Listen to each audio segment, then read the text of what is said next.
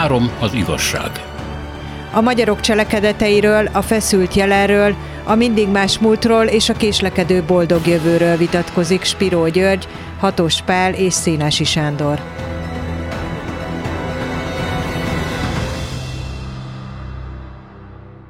Jó napot mindenkinek! Spiro György ma még telefonon lesz velünk, aztán a következő alkalommal már remélem, hogy személyesen is. És amiről ma beszélünk, az a válság. A válság, amivel most már egyre több szakértő nem egyszerűen riogat, hanem többen azt mondják, hogy a recesszió, amiről beszélünk, annak az elejében tulajdonképpen már benne vagyunk, éppen Magyarországon is, de Amerikában biztosan. És ezzel a válsággal kapcsolatban mondta egyébként a magyar miniszterelnök, hogy hát itt nagyon nehéz idők jönnek, mindenki próbálja megőrizni az állását, ahogy tudja, ezzel utalva arra, hogy a politika itt gazdaságügyekben már viszonylag keveset tehet. Válságot a magyar társadalom is nagyon sokszor élt meg, de ami hát így a idegeinkben, a zsigereinkben van, az a 929-es valami oknál fogva, pedig hát azóta is történtek rossz dolgok. Amiről mi beszélünk, az nem a dolog gazdasági oldala, hanem a, mondjuk így a társadalmi. Azt az emberek személyesen hogyan élik meg, milyen taktikákat, milyen túlélési eh, elveket tudnak kialakítani maguknak, hogy alakulnak ilyenkor az emberi viszonyok, mert hát egészen más üzemmódra kell beállnunk. Amikor ezt az ötletet először elmondtam Spiro Györgynek, azt mondta, hogy hát ő válságból kitűnő, ötös osztályzata van, már egész életében erről írt. Ezt most is vállalod? Vállalom természetesen, hát nincs jobb dolog egy író számára, mint a válság. Akkor kiderül az emberekről, hogy milyenek. És mert hogy egészen mások, vagy pedig rosszak, rosszabbak? Hát kijön a lényeg, ugye, de hát mindenki válságot írt eddig. Hát ha megnézzük, nem tudom, a házasság válságát nagyszerűen le lehet írni, Tolstoytól Móri Zsigmondig csodálatos dolgokat írtak. A boldog házasságokat ritkán szokták leírni, mert unalmas. Meg ritka valóban. De, hát igen, hát olyan, amilyen, amilyen lehet, de a társadalmakkal is ez a helyzet. Nagyon sok olyan mű van, amelyik azzal foglalkozik, hogy egy valamilyen normálisnak tartott állapothoz képest egyszerre beütvén a mennykű, valami őrület kezdődik, kitör a káosz, az emberek össze-vissza cselekszenek, és akkor ezt ábrázolják. Ez lehet világháború, lehet polgárháború, lehet éhénység, lehet járvány, akármi. Ezt imádják az írók. Kamitől kezdve mindenki, hát a mindennapokat nagyon kevesen írják le, mert nem érdemes. Na most a másik, amikor a semmiből alakul ki egy társadalom, ezt ritkábban szokták megcsinálni, mert az is rendkívül érdekes, és abban is megjelenik a társadalom. De általában, amikor valamilyen művészeti ágat egy darabig lehet normálisan működtetni, amíg van rá fizetőképes kereslet, amíg egyáltalán színházba járnak az emberek, meg könyvet olvasnak, addig természetesen nem a felépülő társadalom érdekli őket igazán, hanem a leépülő, hogy akkor mit lehet csinálni, amikor a megszokott életforma veszélybe kerül. Hatos pár szerint a leépülő magyar társadalmakkal mikor kellett igazán szembenézni a legutóbbi évtizedekben, vagy mondjuk legutóbbi 150 évben? Hát nagyon sokszor előjött ez a kortárs diskurzusokban, a kortárs leírásokban, hogy válság van, hogy hanyatlás van. Gondoljunk csak arra, hogy száz évvel ezelőtt a magyar történetírás talán egyik legnagyobb, ha nem a legnagyobb hatású munkája, Gyulának a három nemzedéke volt, ez a munka arról szólt, hogy az első világháborút nem feltétlenül a forradalmak miatt vesztettük el, vagy, vagy a trianont nem feltétlenül a forradalmak miatt kaptuk a nyakunkba, az országcsonkítás, stb., hanem azért, mert igazából az a korszak, amelyet emelkedésnek ismertünk, az hanyatlás volt.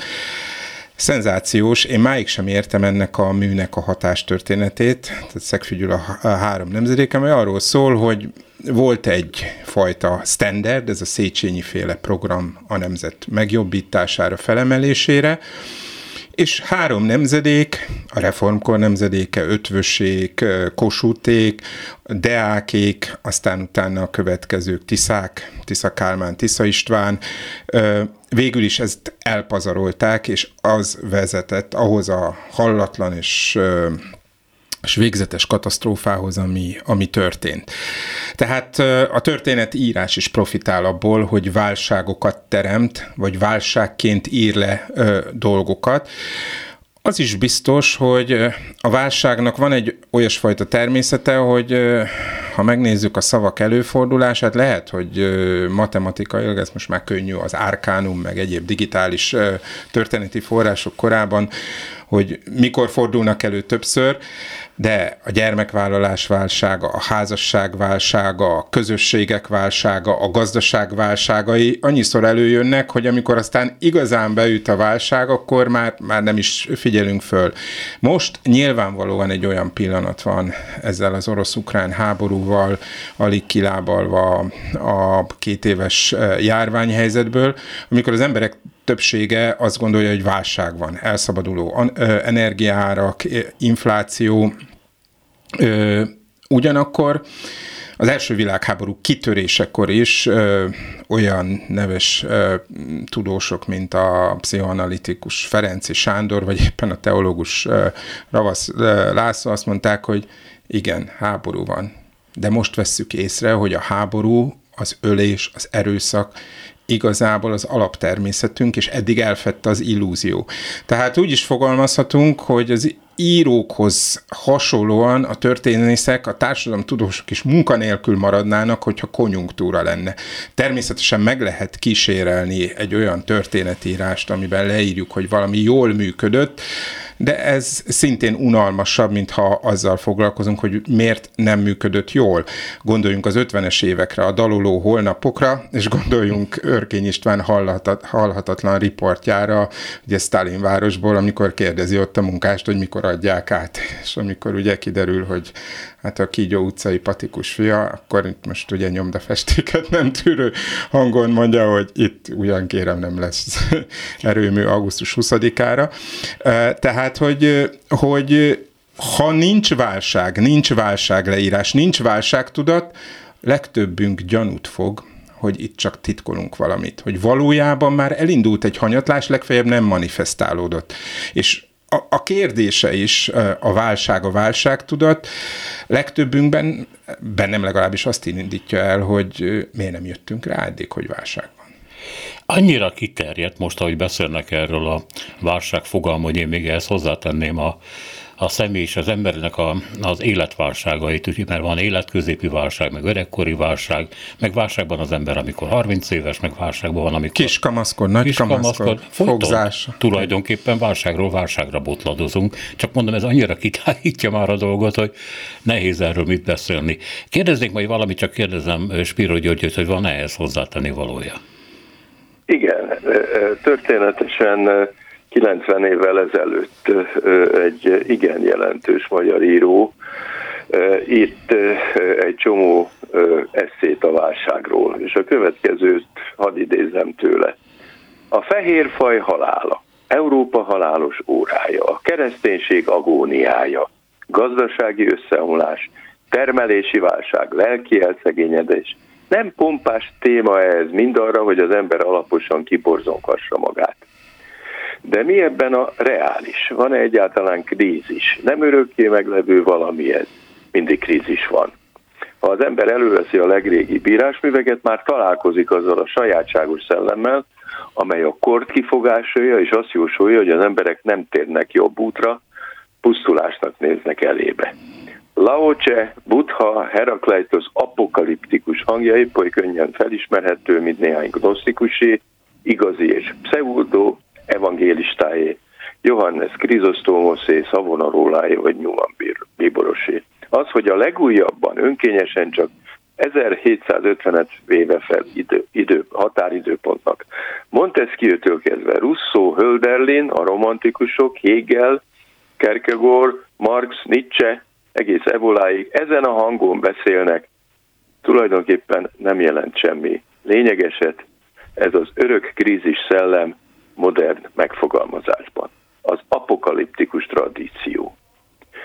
Na most ebben szerintem teljesen igaza van Hambas Bélának. Krízis mindig volt, és ezt az emberek eléggé hasonlóan élték meg, és hát a, a rettenetes jóslatok azok csodálatosan benne vannak az összes létező nagy vallásban, és hát a Ótestamentum meg az Új Testamentum is bővelkedik benne. Én vissza is kérdeznék, eh, hogy mennyiben látott hamvas igazság? Hát nekem is eszembe jutott egy másik írás, amikor a, a vallási reneszánszról, a két világháború közötti vallási reneszánszról mondja meg az ítéletét, hogy túl sok örömünk nem lehet ebben, hiszen félelemből fakad a krízisből, abból a Geworvenheitból, amit ugye Heidegger az elvetettség állapotának a tudatából, a szorongásból, hogy, hogy valójában erről van szó, hogy, hogy ami most van válság, az, az, az ennek az apokaliptikus hagyománynak az aktualizálása, hogy ettől az emberiség a felvilágosodás negyedik századában sem tud megszabadulni,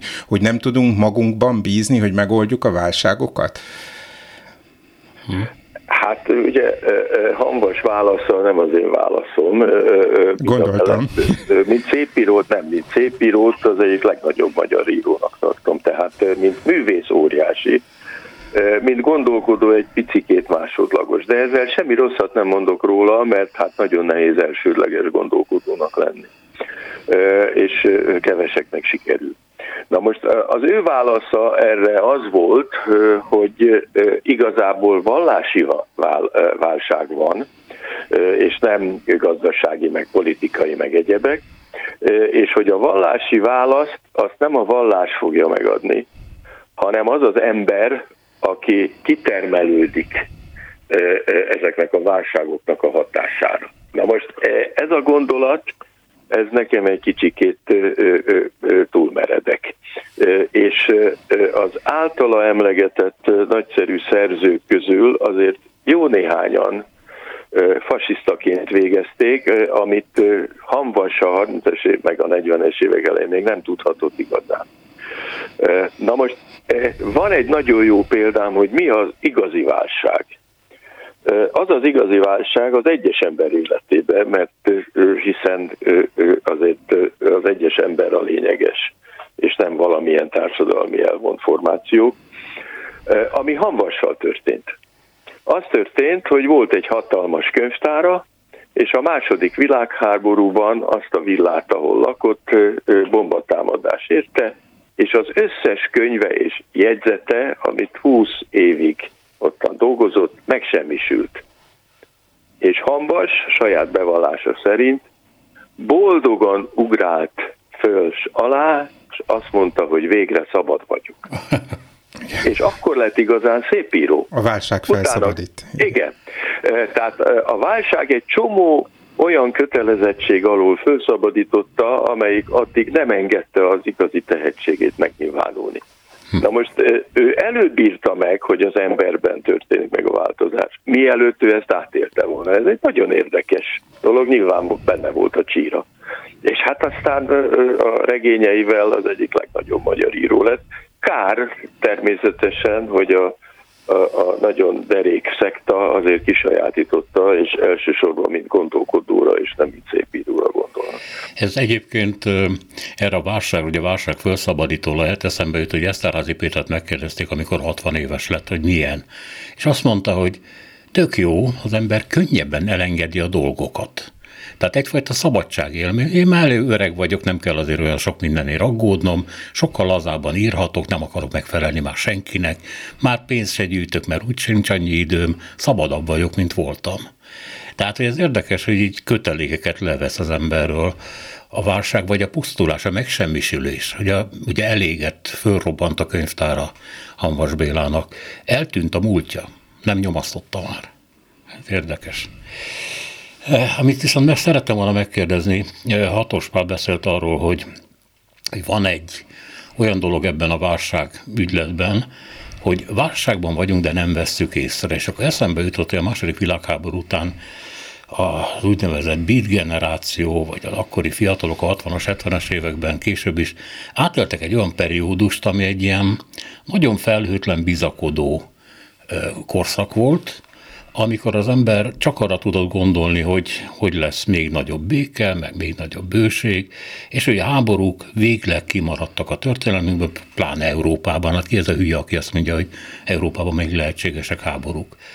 És akkor is ez a generáció körül történt valami, amit nem vett észre, vagy amit elfedett magából?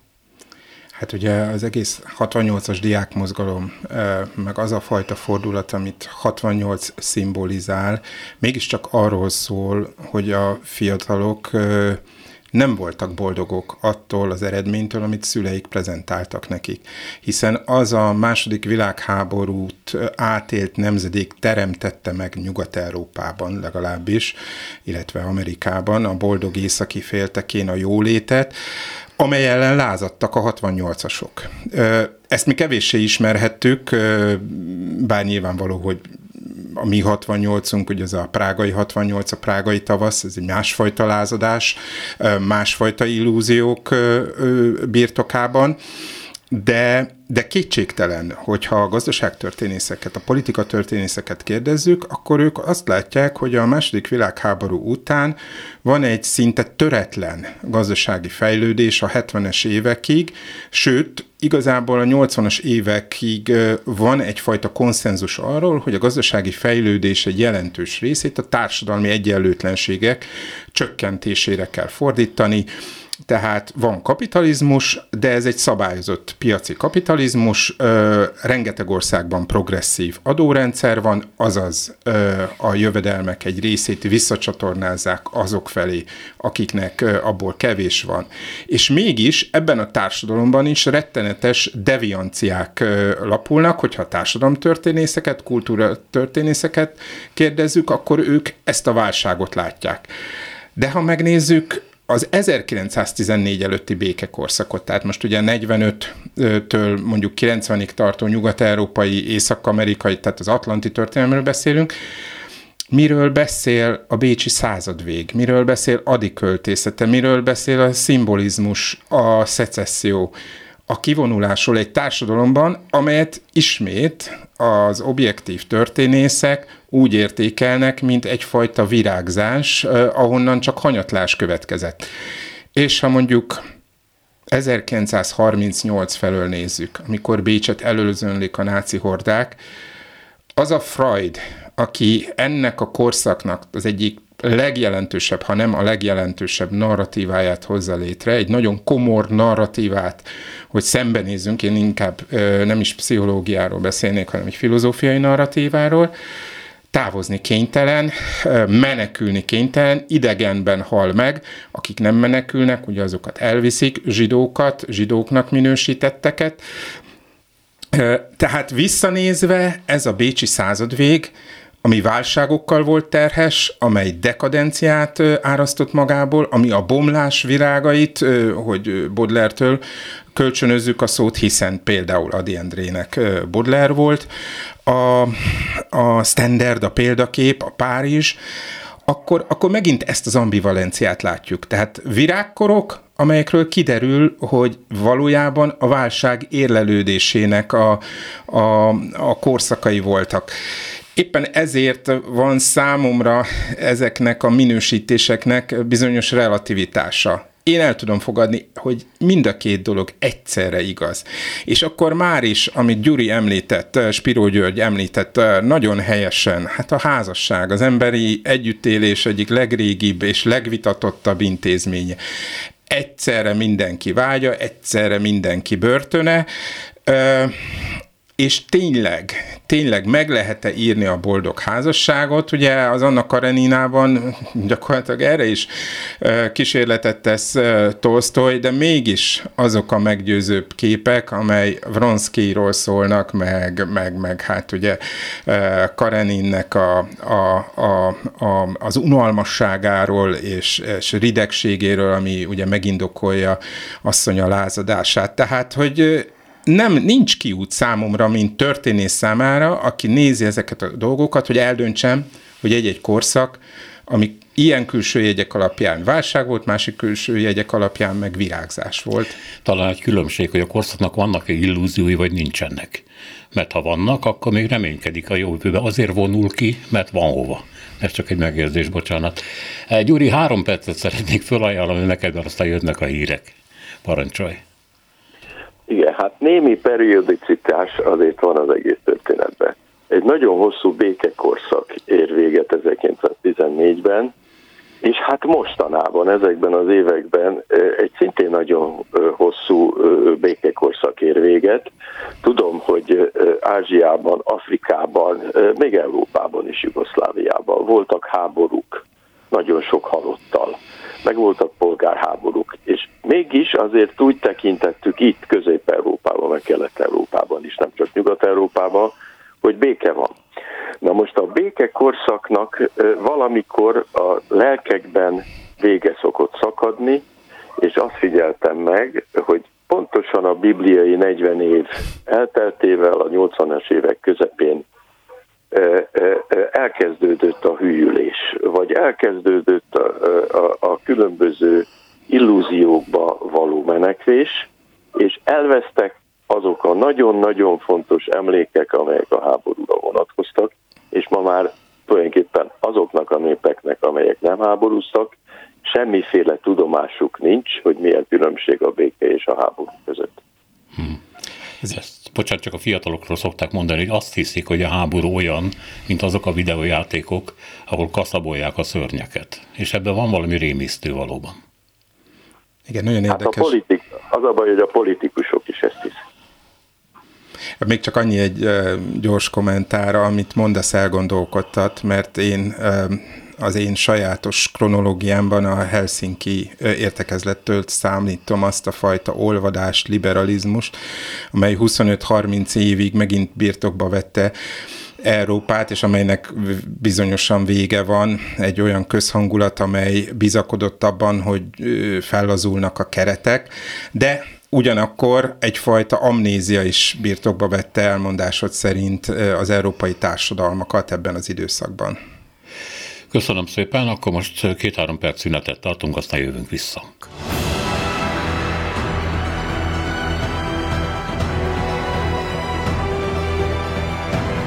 Három az igazság.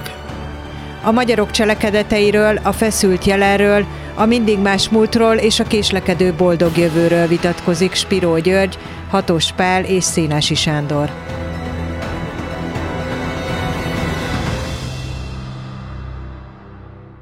Hatos Pála és Spiro Györgyel folytatjuk a műsort, a válságról beszélünk, és hát eh, azt hiszem, Spiro György említette még ennek a beszélgetésnek az elején, hogy, hogy egy írónak ez nagyon jó, termékeny uh, időszak, bár talán mindegyik az, mert ha jól értettem, folyton válság van jelen az életünkben mindenféle korszakban és mindenféle tekintetében a társadalmi létnek, mert ilyenkor az emberek valahogy őszintébben nyilatkoznak meg, kiderül a lényegük, ha van ilyen egy embernek lényege. Szeretném erről beszélnénk, hogy mi a tapasztalat egy történésznek és egy írónak, hogy válság idején az emberek, ha megváltoznak, akkor hogyan változnak meg? Hogyan alakítják át a kapcsolataikat például? Az én korszakomból ugye az első világháború utáni káoszos, zűrzavaros esztendők, én azt látom, hogy felbomlanak azok az intézményes keretek, amelyek egyrészt nevezhetjük így illúziókat adnak arról, hogy működik egy társadalom, és hogy egy társadalom, egy ország, egy nemzet rendben van, vagy egy polgári közösség rendben van, és pontosan az összeomlás, és az összeomlás tapasztalata, az összeomlás pánik szerű robajlása az, amely megvilágítja azt, hogy semmi sincsen rendben, pogromok jönnek, fosztogatások jönnek, utópiák jönnek, disztópiák valósulnak meg az utópiák helyett, és aztán aztán jön helyette valami más, amely ö, azt ígéri, hogy helyreállítjuk a régi békét. Ugye ez is egyfajta ígérete sokszor az emberiségnek, hogy visszaállítjuk a régi aranykort, vagy legalábbis a korabeli állapotokat. De hát ugye, ahogy a német mondja, selten kommt etwas besseres, ritkán, nach, ritkán jön valami jobb utána, az 1920-as évek magyar konszolidációja, amikor a középosztály újra szőnyegeket vesz, amikor ö, templomok épülnek, és ö, házak épülnek, és kertvárosok épülnek, valójában meg tudta ismételni azt a fajta virágzást, amikor az Andrássy út kiépült, amikor az operaház megépült, amikor ö, az a sok-sok egymásra hasonlító és oly családias légkört teremtő vasútvonal megvalósult a századfordulón? Bizonyára nem. Tehát az én tapasztalatom az, hogy a válság az a szét, szétrázza, széttöri a társadalmat, és ami helyette jön, az bizonyosan nem tud minden ejtett sebet meggyógyítani. Gyuri? Igen, hát ahhoz, hogy valamilyen művek szülessenek, tervrajzok, irodalmi művek, tudományos eredmények, ahhoz először is nem szabad éhen halni. Ezt azért ne felejtsük el. Na most a nagy társadalmi válságok általában éhínséggel és rengeteg ember halálával járnak együtt. És hát nagyon gyakran a legtehetségesebbek is meghalnak teljesen véletlenszerű, kivéve akik ugye rajta vannak a fekete listán, mert azokat lemészárolja. Na most nem nagyon látok én nagyobb értéket az egyes ember életénél. És ilyen szempontból az, hogy válságok sújtják a társadalmakat, az milliók, meg tízmilliók, meg most már úgy nézem, hogy százmilliók halálával járhat, tekintve a csodálatos technikai fejlődést. Úgyhogy egyáltalán nem jó dolog válságba lenni. Jobb lenne a válságból kikerül. Na most a kérdés az, hogy ezeknek a nemzetállamoknak, amelyek még mindig, mint szervezeti forma működnek, és valószínűleg működni is fognak, hogy ezeknek az államszerveződése tartalmaz-e azokat az elemeket, amelyek az állampolgárok túlélését segítik. Na most a két világháború, az első és a második aránylag közel volt egymáshoz, és valamilyen államszervezet működött amelyik bizonyos dolgokat el tudott kerülni, és a háború után, 45-től kezdve, amikor ugye Budapest itt volt az éjhalál szélén, akkor Vas Zoltánnak volt olyan szervezőkészsége, meg olyan tapasztalata, hogy meg tudta oldani valamiképpen Budapest ellátását. És akkor mondjuk egy millió ember nem halt éhen. De ez azon múlott, hogy vannak-e emberek, akiknek az agyában még benne van az a fajta szervezettség, amit a magyarság valamitkor a 19. században elkezdett fölépíteni, és öröklődött. 56-ban már személyesen láttam ezt működni. Tehát egy csomó minden nem volt lehetséges, mert az emberek nem hagyták. Már rég le volt verve a forradalom, de az emberek önszerveződése, és az, hogy hova kell menni liftért, meg mit kell gyűjteni, meg mit kell csinálni áramszünet esetén, meg hogy kell csak az egyik ablaktáblát becsukni, hogy ne vigye ki mind a kettőt egyszerre a robbanás. Ez azt jelentette, hogy van valamilyen tapasztalat az túlélésre vonatkozólag. Na most ez a tapasztalat azóta tökéletesen elveszett egész Európában elveszett, Magyarországon különösképpen. Tehát, hogyha itt arra kényszerül az ország, hogy ilyen-olyan áram, vagy gáz, vagy egyéb korlátozásokat vezessen be. Hát megnézem én magamnak, hogy hogy fogják megszervezni a jegyrendszert, amelyik pedig hát itten volt, és, és voltak olyan országok, erről már volt szó, ahol a háború után Nyugat-Európában is tartott a dolog. Nagy-Britanniában persze sokáig. Például. Ausztriában. Igen. Igen. Igen, tehát mindenütt rettenetes pusztítás volt egész Európában, nem csak Kelet-Európában természetesen, és meg kellett szervezni az életet. Na most az az érdekes, kimutatták a gazdaságtörténészek, akiknek én nagyon sokat köszönhetek, hogy 1945 és 48 között három év alatt gyakorlatilag mindegyik elpusztított ország körülbelül ugyanazt föl tudta építeni, ami 1938-ban volt. Arra a színvonalra, a szervezettségi színvonalra. Tehát volt egy bizonyos nemzeti tudás, vagy civilizációs tudás, ami nem veszett el azzal, hogy milliókat lemészároltak. Na most ilyen tudást én ma Európában nem látok. Nem lehet, hogy a válság végtelen. fogja megszülni ezt a tudást, hogy újjászült? Hát igen, de milyen áron? Uh-huh. Tehát az a baj, hogy mindenféle tudást nem tehetnek róla az ifjak, Hát, hogyha békébe születtek bele, és már a szüleik is a békébe születtek bele, most az én gyermekeim korosztályáról van szó, amelyik végül is hát 35-40 év között van, és hát végül is ők lennének ugye a vezető erő egy országban, hogyha lehetnének. Hogy ők nem tudják, de nem azért nem tudják, mert nem akarták megtanulni, hanem mert ez az, amit könyvekből nem lehet megtanulni. És már a szüleik se igazán tudták, csak közvetve akik mi vagyunk. Na most ez mindenkire érvényes, és hát akiknek valamilyen személyes tapasztalatuk volt még, azok hiába próbálnak fölkészülni, mondjuk arra, hogy nem lesz gáz. Ugye hát Magyarországot gázzal fűtik, mint ahogy elég sok európai ország ki van szolgáltatva, mert nem lehet már például a kéményeket megcsináltatni, mert megszüntették a kéményseprő vállalatot, néhány kéményseprő átment a katasztrófa védelemhez, de azok már keveset alkalmaztak.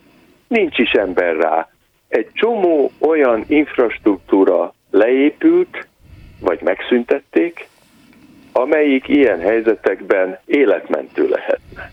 Ez a probléma, hogy ez a nagyon radikális és gyors fejlődés egy csomó arhaikus életmód változatot tönkretett, és nem lehet hozzájuk visszatérni. De valami nyilván még eszetekbe jut a államszervezésen, a lakosság megszervezésen túl ez, a, ez az emberek együttműködése. Ugyanis válsághelyzetben, amikor mindenből kevés van, akkor a megosztás technikáját kellene eltanulni, mert csak úgy jut mindenkinek, mert különben az erősebb kutya győz. Hát valójában hát ettől félünk, igen. igen. Tehát, hogy, hogy egyfajta hopszi mindenki háborúja mindenki ellen következik a válságban, hogyha szétfeslik a társadalom szövete, akkor mindenkiből előtör az a fajta animalitás, ami nem ismer szolidaritást, ami nem ismer önfeláldozást, de hát azért láthatjuk, hogy a legszörnyűbb időkben is ez azért bekövetkezett. Tehát nemrég olvastam újra Stéló Gábornak az emlékezéseit. Ugye ő volt az, aki 1944 nyarán azon kevesek egyike, észnél volt, és gyerekeket mentett, és természetesen nem egyedül, de két-három hónap alatt megszervezett egy, egy, hát egy hatalmas hálózatot, és, és aztán aztán a háború után is fenntartotta ezt a rendszert. Ő egy felső középosztályi millióből jött.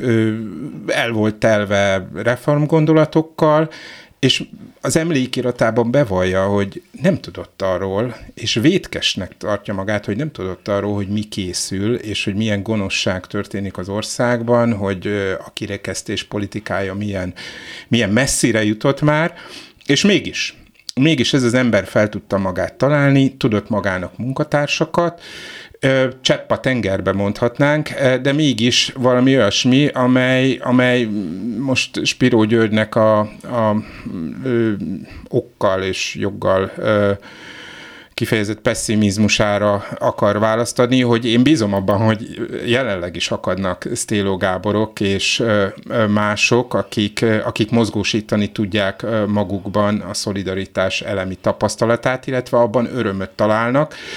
Végső soron mi mást ér a kereszténység, mint az ingyenes, semmitől sem remélő juttatást. A mennyország, amelyet el tudunk képzelni, ugyanis tényleg unalmas. Spiro György? Igen, az a probléma, hogy mennyire kompetens egy államnak az államszervezete, hogy akik benne dolgoznak, és hát dolgoznak ott hozzáértő emberek is természetesen, mennyire képesek végrehajtani az esetleg jó szándékú utasításokat. És miután a létszámot az elmúlt évtizedekben alaposan csökkentették, és miután egy csomó kompetenciát megvontak azoktól a közösségektől, amelyek vészhelyzetben képesek lennének az embereknek segíteni. Tehát az én pessimizmusom az gyakorlati kérdés. Én nem filozófiailag vagyok pessimista, hanem konkrét dolgoktól tartok. Amikor már most, még békeidő van ugye, a lakosság 10-15 százaléka éhezik. És a gyerekeknek nagyon nagy része éhezik és még nincs igazi vészhelyzet, csak közelítünk felé lépésenként. Hát akkor mi lesz? Hogy fogják az ellátást megszervezni, és kicsodák? Nem látom az állam felkészültségét, annak ellenére, hogy az állami igazgatásban ma is dolgoznak tisztességes és hozzáértő emberek. De kevesen vannak, és nincs erejük. Tehát én ettől tartok, hogy szét fog esni még az a látszat közösség is, a, a, ami itt-ott megnyilvánul ebben az országban. Ez, ez oda vezet vissza bennünket, hogy amikor arról beszéltünk, hogy hogy amikor a politika azt mondja, hogy emberek próbálják megőrizni az állásaikat, akkor ez azt jelenti, hogy a politika azt mondja, hogy én már itt nem tudok segíteni, tehát az emberek azt érzik, hogy magukra vannak hagyva. De a válság pont arról szólt a lélekben talán, hogy semmit nem tehetek ellene. És amiről most ti itt beszéltek, az pontosan arról szól, hogy, hogy az emberek a válság hatására képesek közösséget alkotni, képesek tenni egymásért valamit, csak hát ez mégis ugye egy működő államszerkezet nélkül nagyon nehézkes, nagyon civil, és sokáig tart, amíg kiépül, és mindenkit érint. Tehát mindenkit nem fog érinteni persze soha.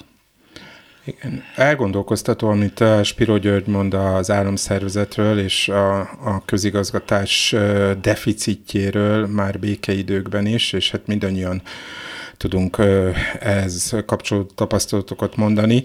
Nyilvánvaló, hogy hogy mutathatunk nálunk lejjebb lévő közigazgatásokra és államigazgatásokra is, bár, bár mindig nehéz az összehasonlítás. Tényleg nem provokálni akarok, csak eszembe jut az, hogy, hogy a Hitler állama rettenetesen hatékony közigazgatással bírt, tanultak abból, hogy az első világháborúban összeomlott az ellátás, hogy nem volt kenyér, hogy nem volt szén, mert valóban, és ezt is nagyon fontos volt, ugye Spiro György említette, hogy ezek az alapvető szükségletek, hogy ne fázzon az ember, hogy ne éhezzen az ember, hogy ne szomjazon, tehát hogy a legalapvetőbb, legelemibb szükségletek biztosítva legyenek. És az első világháború végén ez nem volt biztosítva, még a győztes államokban is alig, de a vesztes államokban bizony, tehát Bécsben, hát tényleg éhen haltak emberek százai, megfagytak, a budapesti nyomorról Ugye 1920-ban Tábori Kornél készített egy már a sajnálatosan elfeledett, de nagyon-nagyon fontos fotóriporter könyvet, 1945-ben a körülzárt Berlinben viszont volt kenyér azoknak, akiket ugye nem vittek el, akiket nem csatoltak le, minden szinte az utolsó pillanatig meg volt szervezve. Pontosan ezért működhetett a halálgyár, és ezért tudta nem csak Európának, de gondoljunk bele, Hitler a németségnek is a legnagyobb katasztrófát hozta, hiszen, hiszen, hiszen hát hány, hány millió és hány százezer ember a németek közül, a győztes faj közül is úgymond elpusztult, de mégis egy végtelenül hatékony bürokrácia volt az, amelyet a rossz, a gonosz szolgálatába lehetett állítani. Miközben olyan országokban, ahol nem működött jól korrupt volt a közigazgatás, nyíltak kiskapuk. Ez természetesen semmilyen tekintetben nem cáfolja azt, amit Spiro György mond, csak kiegészítem azt, hogy, hogy az én bizodalmam az, az valóban az emberekben van, a, a, a veszélyhelyzetekben, a krízis helyzetekben szerveződő közösségekben, amelyek lehetnek nagyon is alkalmiak.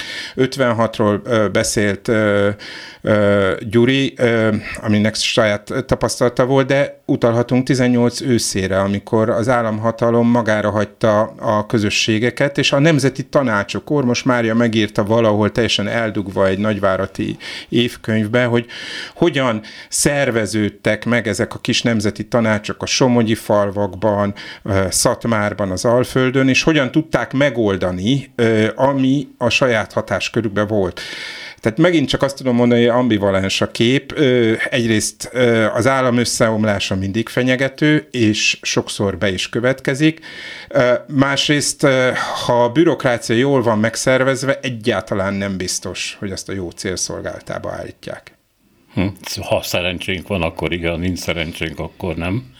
Hát igen, ez az, amire azt mondja, hogy hát majd magamra vagyok én hagyva ebben a teremtésben. Bocsánat. Spiro György, van véleménye erről? Igen, persze. Tulajdonképpen minél primitívebb egy társadalom, annál ellenálló képesebb. És minél magasabb szervezettségfogon van, annál sérülékenyebb. Uh-huh. Annak idején még nyugodtan lehetett petrónlámpával, meg gyertyával világítani, és még írtak is műveket ugye, tollal, meg papírra, de ma már számítógépet nem lehet használni, és amikor elmegy az áram, akkor minden megszűnik. Ezt tapasztalhatták Amerikában, amikor ott volt az a nagy áramszünet, és akkor meg is ijedtek tőle. Los Angelesben, hát, igen.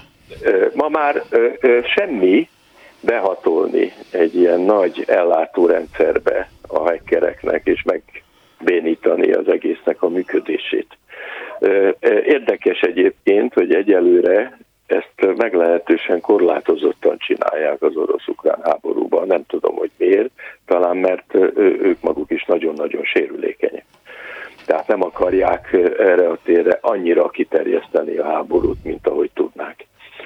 De hát Magyarországon nem ez a helyzet, és, és ezek az ellátórendszerek, miután egyre kevésbé vagyunk önállátóak egy csomó területen, ezek fenyegetőbbek. Annak idején a 70-es évek elején apám őrjöngött, amikor kiderült, hogy átállítják majd a, a, a magyar gázról a szovjet földgázra a gyári gázról, ugye a földgázra a, a, a magyar gázrendszert, és hogy ezzel fogunk fűteni, mert ez a teljes kiszolgáltatottságot fogja jelenteni, ez világos volt. Az lett. Az lett. És egész Európa belement a csőbe, ugyanis kapitalista szempontból ezek a válságok megoldhatatlanok.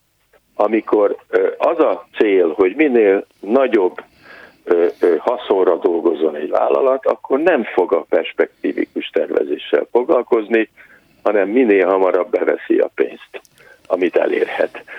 Úgyhogy nem csak a kormányzati négy éves ciklus mond ellent a perspektívikus gondolkodásnak, hanem a kapitalista érdekviszonyok is természetesen. Ha belegondol az ember, hogy és a válságból hogyan jön ki valaki, akkor csak egy rövid történetem van. Egy 56-os úgynevezett disszidens, aki Dél-Franciaországban élt, ott voltak nyomdái és az egyik újságíró kollégám meglátogatta, ő a rendszerváltás környékén hazajött, és a Szocdem pártot próbálta szervezni, aztán nagyon csalódottan ment el. De és levitte a pincébe, és megmutatta neki 50 millió konzerv, fölbontatlan paradicsomos üvegek, minden, ami egy háborúra kellhet, mondjuk így 50 családnak 20 évre. Ez hozta magával az 50-es évek Magyarországáról egy 56-os menekült. És hát ebből azt gondolom, hogy aki egy ilyen válságból kijön, körülbelül ilyen lesz, nem? Hát mindennapos valóság a készletek, tehát Svájcban a világ legrégi békében élő országában, olyan értelemben, hogy nagyon régen háborúzott, utoljára Napóleon foglalta el, Máig is, nekem is, amikor ott voltam ösztöndíjas, elmentünk a Bázel mögött egy nagyon pici, nagyon svájci viszonylatban is teljesen ismeretlen régióba, a Zsürába, ugye ott Delmon környékén kisvárosok, és egyszer csak egy erdei úton megmutatta azt a hálót, ami mögött egy teljes gyógyszer és fegyverraktár volt, és tele van ilyennel az ország. Mint megtudtam nem régiben, Finnország is hasonlóan készül arra, hogyha valami hasonló történik az 1939-es téli háborúra. Ezek az országok fel vannak készülve, persze kétséges, hogy egy atomtámadás, egy nukleáris világháború esetén érez bármit. Nálunk is vannak ugye készletek, ugye ez, ez, ez, ez benne is van a törvényekben, hogy ugye, hogy, hogy tározót tele kell tölteni, meg egyebeket. Az én kérdésem igazából az, hogy fel lehet-e készülni olyan válságokra, amelyeknek nem mi vagyunk az okozói, hanem, hanem, hanem tényleg nálunk nagyobb erők. És hagyj utaljak tényleg Spiro Györgyel egy régebbi beszélgetésünkre.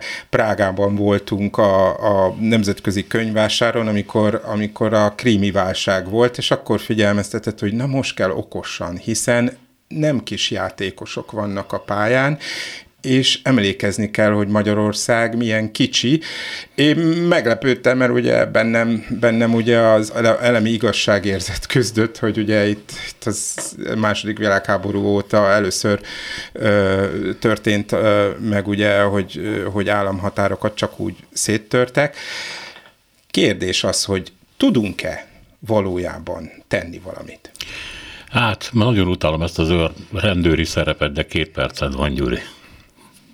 Igen, hát nyilvánvaló, hogy a gazdag országok tudnak fölkészülni, ahol némi szocialisztikus gondolkodásmód tapasztalható.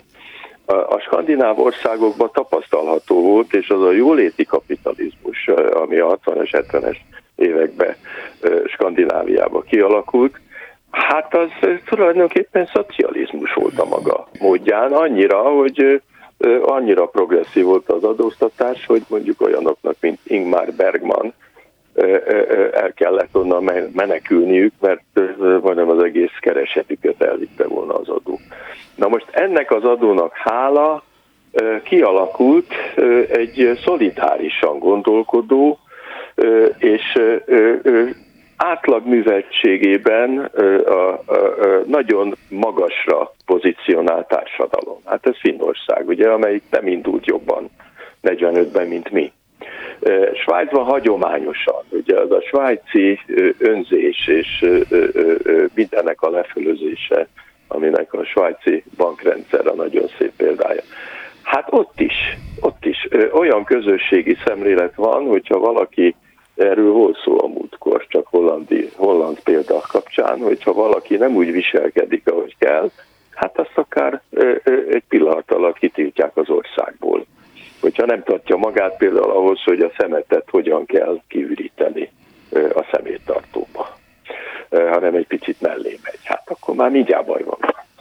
Tehát a gazdag országok, amelyek fölkészültek szellemileg is, és nem verték el hülyeségekre a pénzüket, azok azért nem hülyék, sőt ellenkezőleg, és ahol nem készülnek föl, ott a legnagyobb bajok várhatók természetesen ilyenkor, de nem tudjuk, hogy milyen bajok, mert nem feltétlenül az atombombát fogják ránk ledobni, hanem hát belülről is el tud rohadni az egész. És ebben nem vagyunk rossz helyen, tehát ebben már vannak tapasztalataink, hogy ez hogy szokott lezajlani, és hát a mai nemzedékek most fogják megtapasztalni. Itt nem lehet megúszni. Azt, azt szoktam mondani, hogy nem lehet megúszni Magyarországot, csak úgy. Hát ezzel, ezzel az emelkedett gondolattal köszönöm szépen, hogy itt voltatok Hatos Pálnak, Spíró Györgynek. A mai műsornak itt a vége. Selmeci János szerkesztette a műsorvezető Szénási Sándor volt. Köszönjük a figyelmüket, minden jót!